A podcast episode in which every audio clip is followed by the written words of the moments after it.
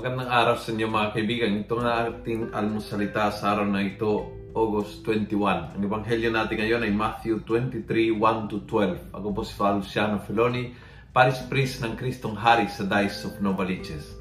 Sabi ng ebanghelyo, sabi ni Jesus, Neither should you call anyone on earth Father, because you have only one Father, He who is in heaven. Ito po isa sa mga paboritong tanong ng mga kapatid nating na uh, born again Christians. Why do we call priest father? And uh, once and for all, liwanagin natin na hindi literal si Jesus. In fact, you can call your dad father.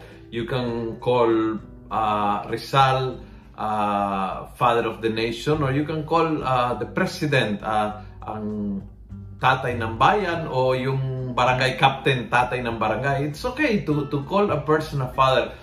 The problem is when you call that person with capital F of father.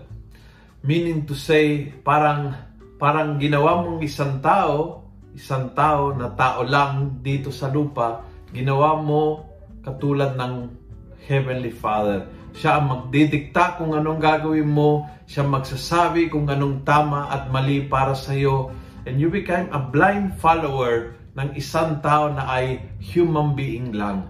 Yan ang problema at yan ang itinutukoy ni Jesus. Huwag kanino mang tawaging Father in the sense huwag niyong ilagay sa lugar ng Diyos ang isang human being. At ito isang malaking temptation sa atin. We have the temptation to get people and make them like the center of our life. Sila pong magdedesisyon. Lahat ng sinasabi nila ay tama at susundin natin without thinking, without praying, without discerning. Yon ay very, very dangerous. So kailanman, huwag mong gawin Diyos ang sino mang tao. Ang tao ay tao lang. Pwede siya maging father, spiritual father like me, uh, father ng barangay tulad ni ng barangay captain o father mo tulad ng iyong ama. But never, never and no one will take the place of our Almighty Father. Kung gusto mo ang video ito, pass it on. Punuin natin ng good news ang social media. Gawin natin viral, araw-araw ang salita ng Diyos. God bless.